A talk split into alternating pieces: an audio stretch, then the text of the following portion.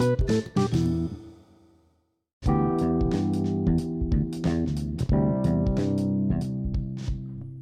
दोस्तों, स्वागत है आपका कथा के कथा पॉडकास्ट में, जहाँ मैं ओमकार आपको सुनाता हूँ अपनी कहानी वैसे सीख और शिक्षा देने की मेरी तो हैसियत है नहीं, मगर यही सोचता हूँ कि ये कहानी आपको मनोरंजन ज़रूर दे देगी तो आज की कहानी है चीटियों का खुदा। ये कहानी शुरू होती है किचन के ड्रॉर यानी रसोई घर के एक छोटे से ड्रॉर में, जहाँ पे चीटियों ने अपना एक टीला बना रखा है। टीला या जहाँ जहाँ जहाँ चीटियाँ रहती हैं। तो उस टीले में चीटियों का एक झुंड रहता है और उस टीले के अंदर एक अजीब सा अनुष्ठान चल रहा है, जहाँ पे सारी चीटियाँ एक छोटे से तस्वीर, जो हमारे आपके लिए तो एक छोटी सी तस्वीर है, मगर चीटियों के लिए बहुत बड़ी है। उसके सामने सब नसमस्तक है, यानी यूँ कहें सब उसकी पूजा या फिर प्रार्थना कर रही हैं या फिर सजदा कर रही हैं। सारी चीटियाँ उसके सामने नसमस्तक है और सबसे आगे एक पुजारी चीटी है तो सभी चीटियों को कह रही है कि आओ भाइयों, आओ। हम सब अपनी आस्था भगवान को समर्पित करते हैं और हम दिखाते हैं कि हम भगवान से कितने, को कितना प्यार करते हैं। वो तस्वीर उनके लिए भगवान थी वो कहती है कि भगवान हमसे माँगता ही क्या है? बस इतना कि हम उसकी असीम शक्तियों को तहे दिल से स्वीकार करें। और उसे अपनाए, उसे प्रेम करें। मगर याद रखो भाइयों, हमारे मन में थोड़ी सी भी शक हुई या शंका हुई, उनकी असीम शक्तियों को लेकर तो वो जान जाएँगे, वो नाराज़ हो जाएँगे और उनका प्रकोप हम पे कहर बन के टूटेगा। तो हम सब जानते हैं कि भगवान कितने दयालु हैं। वो कृपा निर्धान है। हम आज तक जीवित उन्हीं के वजह से हैं। खाना पीना हमारा सबका उन्हीं का चलता है।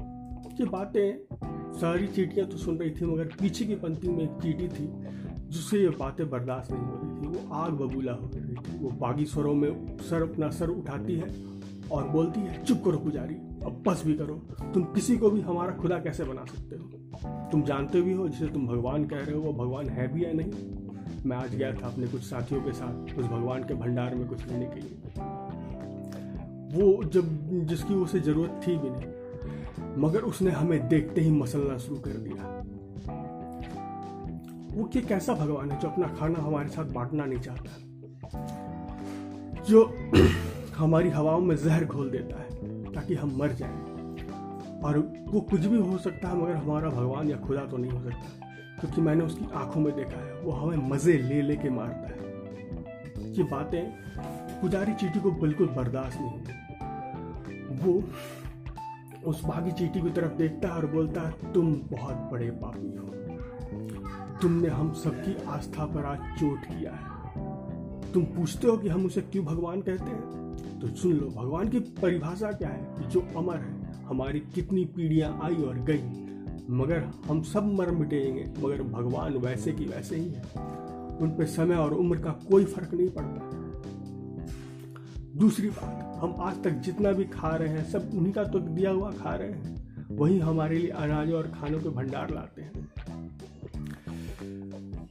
उनके पास एक नहीं, अनेक प्रकार की खाद्य सामग्री है। तीसरी, वो सर्वशक्तिशाली है। वो जब चाहे तब हमारी जिंदगियाँ समाप्त कर सकते हैं, मगर क्यों करते हैं? वो उसके लिए ही करते हैं जिसके मन में उसकी श्रद्धा या निष्ठा के प्रति थोड़ा सा भी सवाल है संचय हो।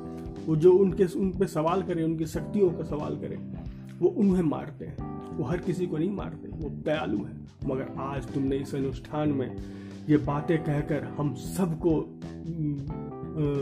असुरक्षित कर दिया है। वो जान गए कि तुम उनकी आस्था में यकीन नहीं करते हो और किसी एक की भी आस्था में यकीन ना हो तो हम सब असुरक्षित हो जाते हैं। मगर भाइयों बहनों, इस पापी ने जो दुष्कर्म किया है, उसकी उसकी सजा हम सबको नहीं मिलेगी। हमारे पास एक ही है कि भगवान का क्रोध हम कैसे शांत करें? हम इस पापी की बलि चढ़ाएँगे, इस बागी की बलि चढ़ाएँगे, भगवान के सामने और दिन भर प्रार्थना करेंगे कि भगवान ये क्रोध अपना शांत करे और हमें क्षमा करे। इस आह्वान को सुन के सारी चीटियाँ आती है, उस बागी चीटी को पकड़ के, उसके टुकड़े टुकड़े करके उस तस्वीर के सामने रख देती है। और सब फिर नसमस्तक होकर भगवान से प्रार्थना करने लगती है उस तस्वीर के सामने कि, भगवान, हमें क्षमा कर दो, हमने आपकी आपकी शक्तियों पर संचय किया, उस पर शक किया।